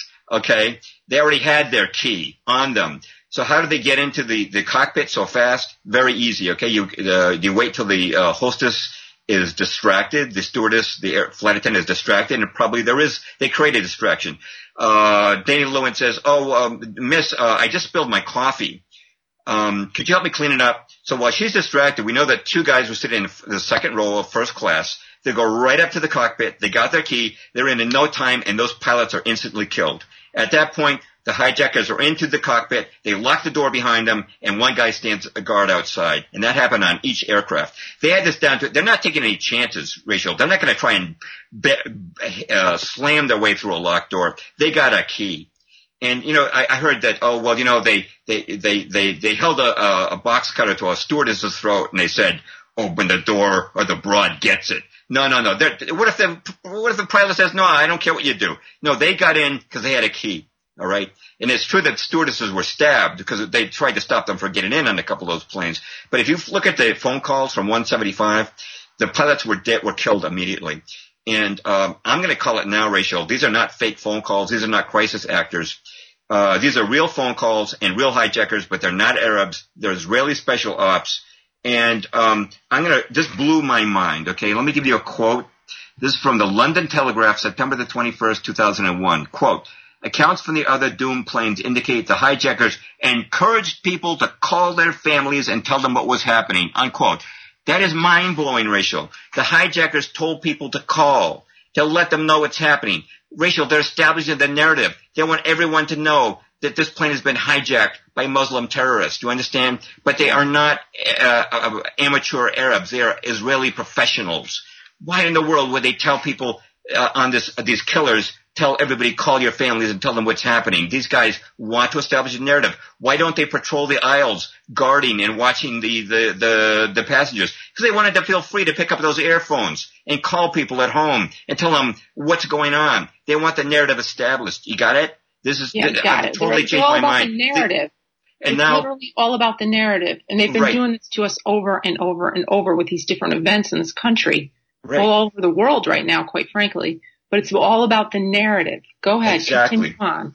Exactly. So for me, Rachel, I'm done with the idea that these were fake phone calls, crisis actors pretending they they paid the stewardesses a million dollars to fake a phone call or the CIA used voice morphing technology. I'm done with that. These were real people reacting to a real hijacking but it's been done by Israeli special ops, not by amateur five foot. If you look at the, the size of these Arabs whose IDs they use are like five foot two, 110 pounds. Think yeah, they could over, I could take they're, out. they're not big guys like Danny Lewin who could bench press 315 pounds. I was on Kevin Barrett show. We were joking. Danny Lewin was so big and strong, he, he could bench press three of those Arab hijackers. Definitely. but okay. here's the question, James. Well, here's the question. What happened to people that Okay. Uh, you cut out, but I heard your question. Um, what happened to the people? Um, okay. Um, you're cutting out on me? Okay. Um, what happened to the people? And that's exactly what I'm going to go next. Okay. After the uh, missiles or drones hit the targets, it was necessary to silence these people and um, they had to be killed. And, and let's talk about where they took the planes and what they did with the passengers. There's a lot of ways to kill people. I don't think they were machine gunned or something. I think that they were gassed uh, uh, with poison gas. Now, Field McConnell says there's a way to do it from the cockpit where you put a poison into the entire um, circulate uh, ventilation system of the aircraft, and he said it would kill people in 1.5 seconds. I don't know if that's true or not. I do know that according to reports from the um, uh, the calls, the hijackers displayed a bomb and the hijacker outside the cockpit had something strapped to his waist that he said was a bomb. I don't think it's a prop, Rachel. I think it's probably a poison gas canister. You know, cyanide gas will render you unconscious in 30 seconds and it will kill you in minutes. And I don't know, cyanide gas, I don't know what it was. And I'm not sure that that, uh, what they called a bomb was was a gas canister. But I think that the quickest and fastest way to kill the passengers, you you open the cockpit door, you throw it at the into the into the um, uh, fuselage. The you go into that cockpit. All the hijackers are now wearing oxygen masks. Uh, they're uh, sealed off in the cockpit. They're safe. The passengers are dead or unconscious uh, almost instantaneously. I'm going to talk about where the the planes went next, but you go ahead. don't don't the pilots have gas masks in there, like like oxygen? Yes. And uh, my friend uh, Mariel Moore, the flight attendant, said they've got uh, outstanding. They had outstanding uh, um, uh, flight masks. Oh, by the way, um, uh, I asked her the key for the uh, the uh, cockpits was it universal or did each cockpit have its own lock and key set? She said she she wasn't sure, so she asked her pilot friend. She says up until 9/11, it was a universal lock and key, so Ow. anybody could have. Yes, now they've changed that. Now they have individuated uh, locks and keys, but uh, at that time, anybody with a key from uh, an air, another Boeing could just instantly open that door. Okay, so right. I think the passengers are dead after um, they've made their phone calls and the uh, drone or missile strikes have been made. So the question is, where do they take the airplanes? And I see we've got enough time to talk about this. oh yeah, we got Okay. time. Go ahead. Go ahead. Okay, I know people have said they went to military bases. I think that if they flew these planes to an American military base, they got big problems. They got witnesses. They got to get rid of all these bodies. I think there's only one logical place.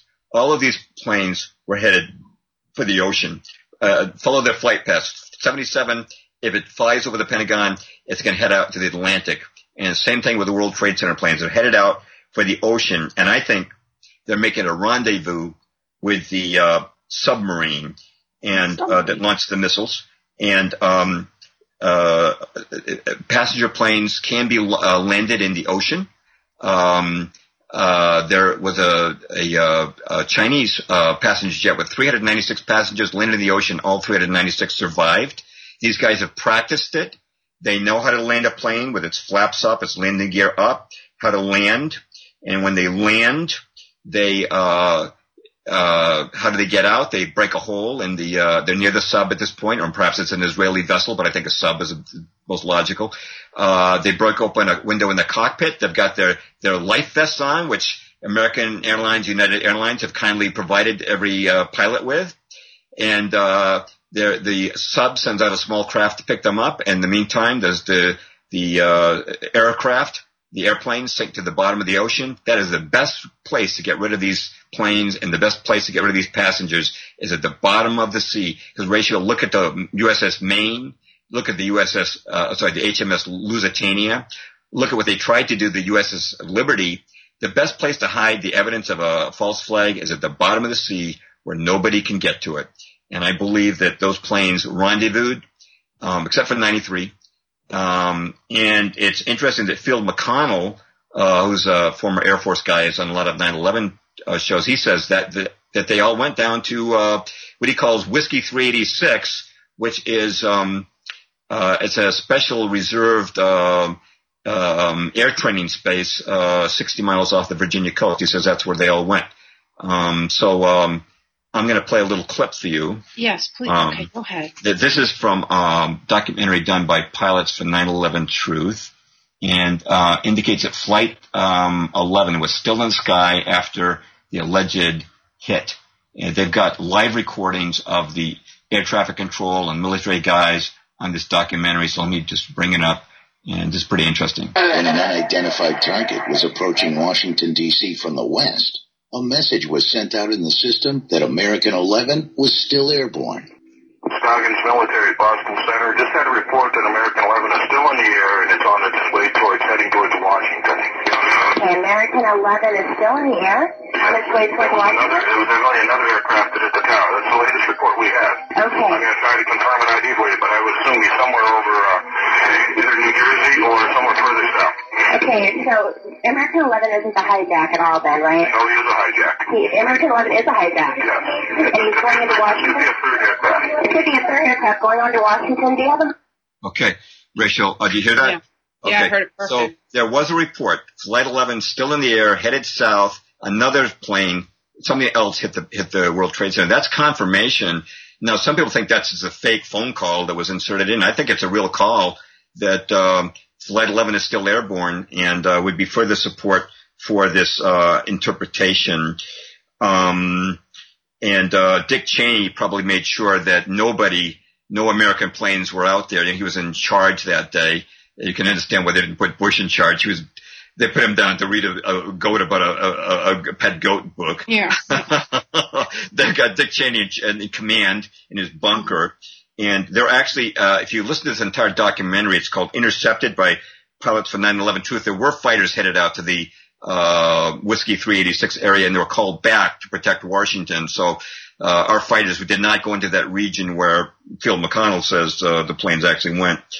Say that Um, again. Whiskey 386. Wixie 386. Now, very little is said about this, and I don't know that Field McConnell is right about that, but that's what he says, and I, it's just, uh, interesting that he has a parallel, uh, he says the planes were, uh, disintegrated. I, I don't, because he talks about these advanced military explosives. I think, uh, uh, if that happened, then the, the, the Israeli hijackers die. I don't think they would have done it that way, but, um, But so you're basically saying we've got the guy that can kill people with a credit card. mhm. He got on a plane. He hijacked a plane with maybe with other people. with hijacked at least the four other people. Absolutely. Yep. At least four Right. people, other people on flight 11. They're part of his team. You know. Okay. So now we got the guy that killed people with a credit card. And I think the other guys could kill people with a credit card too, Rachel. These are the right. Okay, so we got special these- ops Israel has. the Yeah. credit card killers. We got them. Then we got they hijack a plane. The, their team hijacks some other planes. They're heading to the World Trade Center. They mm-hmm. put everybody. They encourage everybody to make calls. Right, which they do. They're real phone calls, and they're They- reporting a real hijacking. Yeah. real, real hijacking, real phone calls. These guys know how to act like Arabs and shout Allahu Akbar, that kind of Right, do all that stuff. And then the planes actually hit or do not actually hit? Is it just Oh, the- they do not hit. They're not on a suicide mission. It's it's the missiles or drones. We're talking about either a missile or fired by an Israeli sub or a drone, which has been tagged along behind the plane. And Field McConnell says this is why you can't see it on radar because they're so close. Uh, that's what hits the towers and which hits the Pentagon. The planes themselves then proceed out to the ocean. And people, Plane- I know people ask, well, why don't, why doesn't radar I pick that up? There's so much confusion. credit cards. Uh, we yeah, turn- okay, I'm sorry. We ta- we turn them out to the ocean to Mhm. meet up with a sub. Right, a sub or an Israeli vessel, but I think a sub is probably a more likely conclusion. It, it would have fired the missiles if they were missiles. I'm insisting on that. But if it did fire missiles, then the ideal thing would be just rendezvous with a sub. It goes underwater. You sink the plane. The, the planes fall to the. You know, the plane will plane will float a little while before it sinks. They probably helped it sink by punching holes in the couple passenger windows. Plane goes down to the bottom of the ocean. Nobody knows what happened. That's the best way. That the plane becomes a tomb for all those passengers. Right. Okay. Okay. So now the whole point with building seven was mostly just because of the nuclear stuff that was blowing over. Although, do you believe that was controlled demolition, right? Or Yes, no? absolutely. That is a classic controlled demolition. Okay. You know, uh, Larry Silverstein's comment about pull it, and I've made the remark in my article Beyond uh, 9/11 and Beyond that I think that the reason Larry Silverstein pulled it, you know, Barry Jennings talked about all these dead bodies in Building Seven and all these fires and the heat, and it's going to be pretty hard for Larry Silverstein to explain that if the only attack is on the Twin Towers. How does, you know, Building uh, 7 was pretty far away. It's the furthest building away. I think Larry had uh, less explaining to do if he just said the building collapsed than he had, when it collapsed, then he'd have to explain all those dead bodies and fires in Building 7, which How were many the, dead body? How many dead bodies were in there? Oh, nobody would know. But Barry Jennings said he stepped over many dead bodies, so uh, nobody knows how many people were killed in Building 7 from that blast. But I think that was secondary blast from the nukes in the, the basement of the Twin Towers, Okay. which leaves us with Flight 93. And so we have enough time to talk about Flight 93. Oh yeah, we got time. Go ahead. Okay. So here's what I think happened on Flight 93. I, you know, I think we've, um, cheated Todd Beamer and those people on Flight 93 and the Truth Movement. I think there really was uh, a let's rule. I think there really was an attempt to, to retake it. Now, as you know, uh, Flight 93 took off very late. There was a 45 minute delay. And I, I would guess, Rachel, that the idea was to have uh, Flight 93 probably hit the White House simultaneous, about simultaneous to the Pentagon strike. But these guys are way behind. The passengers know what's happened in the Twin Towers and in the Pentagon, and they do try to take the, the cockpit. The different, only difference is it's not Muslims, it's Israelis. And the indication for the phone calls is they overwhelmed the guy who is guarding the, the, the uh, cockpit. Now here's uh, what I believe happened, and, and Chris Bollyn, uh, definitely agrees with me. Field McConnell agrees it was destroyed, I think, in a different method. But you know, there were reports that um, from an Air Force officer that Flight 93 was was shot down. Um, you can find that footage on YouTube. Um, but uh, what I believe happened, Rachel, was this: I believe that the the passengers were breaking into Flight 93. Um, I believe that the the hole we see in Shanksville was from from the discarded missile, which could no longer be used at this point. Uh, Chris Bollyn talks about the scattered wreckage. This plane was apparently shot from the sky, and the wreckage was found everywhere. The in, they found an engine a mile from from that hole in Shanksville. You know, there's no way an engine can bounce a mile. But I think what happened was this: Dick Cheney was in charge that day. The report came in that um, the passengers were trying to retake the cockpit. And just imagine this, Rachel. Supposing the passengers on Flight 93 took that cockpit back and they subdued the hijackers. And let's say that there's a passenger on board with some flight experience and the flight attendants know something about flying and they take over the controls. With the help of air traffic control, they successfully land that plane. Maybe there's some people injured, but they're able to put that plane down. Now, if that happened, Rachel, 9-11, the entire plot will be destroyed because if they have those hijackers, some of them alive, and they found out that they're Israeli special ops and that Israel did this, there's going to be no war in Afghanistan, no war in Iraq. The entire plot would be exposed. So I don't think I believe Dick Cheney did order that, that, the 93 shot down, but not to save the White House, but to save the plot. Because mm-hmm. if they had brought that plane down, the entire uh, uh, 9/11 scenario would have been destroyed once they found out those hijackers were Israelis. Um, because uh, Michael Chertoff could send home the dancing Israelis, but not the hijackers. He could send, send them back to Israel. So, uh, of course, Dick Cheney had the perfect cover story. If, if this ever came out, he could say, "Well, I did it for America. I felt so deeply that it, I couldn't let another target be hit." But the real reason would be maybe even with, in, in conjunction with Netanyahu, they said, okay, obliterate it. We're going to have to sacrifice four of our special ops. Well, I'm sure, Rachel, when those special ops took, those, uh, took over those planes, they knew there was a risk. But to me, those guys on Flight 93, they should have just stayed in their in their seats because actually enough damage had been done to set the entire uh, strategy of wars in the Middle East in motion. They didn't need to hijack Flight 93, but they did. And but I'm telling you at this point, Rachel, I believe there was a real hijacking, but by Israelis and I believe all those phone calls were real, with possible exception of maybe someone uh, like uh, all right. Barbara so, Olson. You know. All right, James. So now, now that what do we do if if everything if it came to pass that everything you just said actually can be proven and people believe it and all of a sudden it gets spread everywhere that this is really what happened what's the next step for the american people what do we do well, to get justice. Well, well, one thing we do, of course, is to keep spreading this message.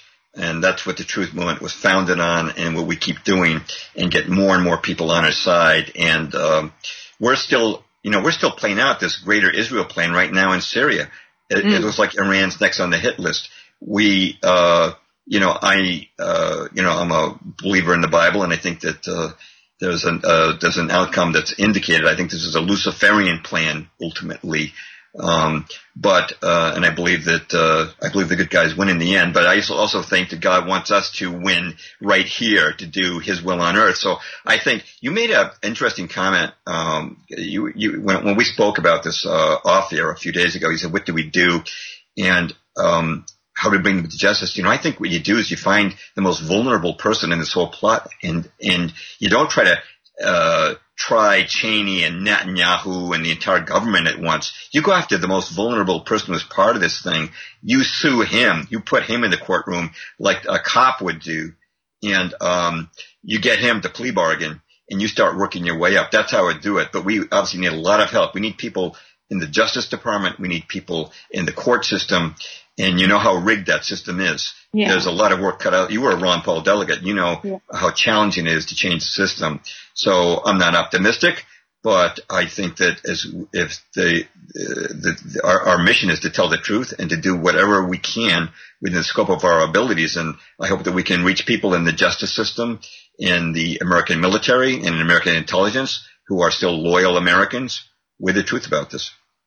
Okay. So when you say the, the weakest link, I can think of different things, such as mm-hmm. the people at the air traffic control mm-hmm. that may have yeah. been able to see, or even the people that were doing the seismic readings at the time. You, that, that would be a great place to start. You could uh, start uh, at those yeah. levels and like, because if, if people are reading the radar, it's radar, it's just radar. It's not any crazy technology. If they're reading the radar and it shows something that supports this narrative that I think we're saying is, is a made up narrative, if they saw that, then they must have been breached somehow. Or maybe it, maybe it didn't go down the way that you're describing. But right. I think we have to dig into like those little, like you just said, the little, oopsie little, um, oopsie little pieces of evidence. Dig into those and go up. I think that's a good idea. Right. And uh, another thing to bear in mind is that uh, Ptech and the MITRE Corporation have often been cited as having links to Israel, and they're providing software for NORAD, the FAA, the American military, and the FBI. It kind of reminds me of that movie, The Net, where uh, the security system is actually being provided by the bad guys to all the American agencies. Do you remember right. that movie? Um, yeah. So, uh, by the way, I want to. I've always compared your your novel your, your set of novels, uh, Security Through Absurdity, which starts with the book called Little Yellow Stickies, We talk about what was going on in the defense industry leading up to 9-11, um, uh, to be a lot like the movie The Net. It reads like a suspense thriller. and you're kind of like Sandra Bullock's character in that, you know, in that, in that novel, which talks about your experiences under under all under uh, you know uh, uh, fictitious names. That's right. yeah, I, people do have to realize it is fiction it's listed as fiction. My books are in the Rhode Island and Connecticut public high schools um, on reading lists for summer reading lists too. Um, it's all historical fiction, but everything that comes through the main character, I did experience in real life. Just so you know. Well, that kind of uh, sums up what I wanted to um, to say. Um, but you you uh, again, just to throw it back to you, you had uh, some amazing experiences um, in the Defense Department, and one of my favorite stories from you um, was uh, when you went to the Pentagon, and uh, this is in your book, and um, there was a general up there uh, with all these potential threats that America faces, and there was one icon up there, and you didn't know what that icon was. You said, oh, "What's that? What's that icon?" And everybody looked at you like you don't even know. I just wanted to tell people that story. Yeah. No, that actually it was on the one year anniversary of September 11th, and it was a marketing meeting for all the marketing communications people at the within L3. At that point, there were 64 divisions all of us were at this hotel across as a Sheraton across the street from the Pentagon, and they had um, a general come up and talk to us about the different countries that the U.S. would be invading within the next. Uh, they were talking about the next ten years, but it was wow. Yeah, that's, they, like, was, that's like General Wesley Clark then. It's exa- well, it's almost exactly the exact same list that. Well, they got the same briefing then. They basically yeah. got the same memo. Okay. Yeah, exactly the same. And um, when in the middle of that, when he finished up and it was just about lunchtime, all the fire alarms in the place went off and we had to evacuate and we evacuated and we're staring at the Pentagon because there's really nothing to else to look at. And all the other hotels on that street were getting evacuated and they were all full of the other defense contractors having the same meetings. And at that point, one of the generals walked up and asked me and a coworker of mine if we wanted to go get some lunch because, you know, it's going to be crazy for the next couple hours while the, you know, all these big military, um, fire trucks were rolling in and everything else. And so we said, okay, yeah, we'll go to lunch. And this white utility van pulled up and we crawled into the utility van and there were no windows on the utility van. And we were in, in there with other defense contractors who had been also talking to generals and we're exchanging business cards and we're swooping around. It feels like we're driving in circles and we pull up to this office park. It's a, a small office park, brick, all brick buildings. And we go into the, the garage and we, they offered us straps, cokes, and we had to sign non-disclosure agreements. And then we all piled into this little tight little conference room and they started showing us the the desktop image of their new was called Project Lisa. And this was before I knew about the NSA or any of this stuff. And they were talking about tracking communications to um, to bank accounts that might be involved with terrorist activity. And mind you, this is the one year anniversary of September 11th, and we're all just like, "Whoa, we got we got our sandwich wraps and everything." And then all the icons come up on the screen, and it's projected and it's dark in there. And I raised my hand and nobody else raised their hand. And they said, Oh yeah, what's your question? I said, well, that icon up there, I don't, I don't recognize what that is. The other ones were rock. The other one was like a, um, a atom bomb going off. The other one was, you know, a, a money symbol, you know, different things you could understand what was going on. This one I couldn't understand. I said, what is it? He goes, well, come up and point to it. So I got up and I walked over and I pointed to it and I said, it looks like a UFO. I was like laughing and he goes, it is a UFO. I was like, ah. So I had to go sit back down while everybody's looking at me. And, um, then one of the generals, the general that drove us there, he, um, said, no, the United States, uh, military does have to have plans in place for things very, very odd things that might happen and we have the plans sealed. And should we get word, for instance, if there was a nuclear bomb going to come and hit the United States, we'd unzip that bag and we'd have the plans in place and we'd, we'd get everybody scrambled and we'd, we'd take care of the threat. And I was like, ah, well, I was sitting there though in my head at the time, at this one year anniversary of September 11th, I'm thinking, well, why didn't you have plans for build for planes hitting the World Trade Center? And of course, now I know they did. They did have plans for that, but that's so anyhow, long story short, we get out of there and it was about, I want to say, I don't know how many months later, but it was disclosed in the newspaper that it was, um, a utility worker, a phone worker had gone and accidentally cut the cords, the cables to all the hotels on that street. And that's what made all the fire alarms go off at that exact time after that speech was over with it, just about lunchtime on the anniversary of September 11th. Kind of strange that, uh, that would occur right on that anniversary, um, the way it did. I'm sorry, Rachel, you're cutting out on me again, um, which means, uh, our listeners, uh, can't hear us. Uh, let me mention a little bit more uh, as long as we're on 9/11, about uh, Larry Wansley, the head of security for American Airlines. I mentioned before that um, uh, he said that uh, he he got word of the attack and he called his friend Danny Defenbaugh, who uh, was uh, in charge of the uh, FBI's agent. Um, was the FBI special agent in charge closest to him in Dallas. He'd been the guy who who had investigated uh, the Oklahoma City bombing, and um, it uh, there's an amazing article in the Dallas Observer um, written by Wansley's co-author Carlton Stowers. Um, Defenbaugh uh, is talking to uh, Stowers, and let me just quote what this article says, because Rachel, I'm sure you heard that uh, uh, George Bush said he saw the first plane hit, and everybody uh, he says, "Boy, that was a really bad pilot." And um, uh, uh, people say, "Well, how can you possibly see that the first plane hit since he is um, supposedly nobody can can do that on 9/11?"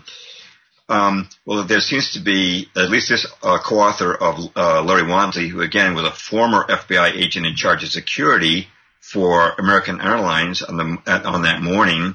According to the article, um, uh, this is when Wansley is on on the um, phone to Defenbaugh at the FBI. It says, "quote As he began relaying the information, Wansley heard a sudden chorus of muted screams from an adjacent conference room. Several female employees."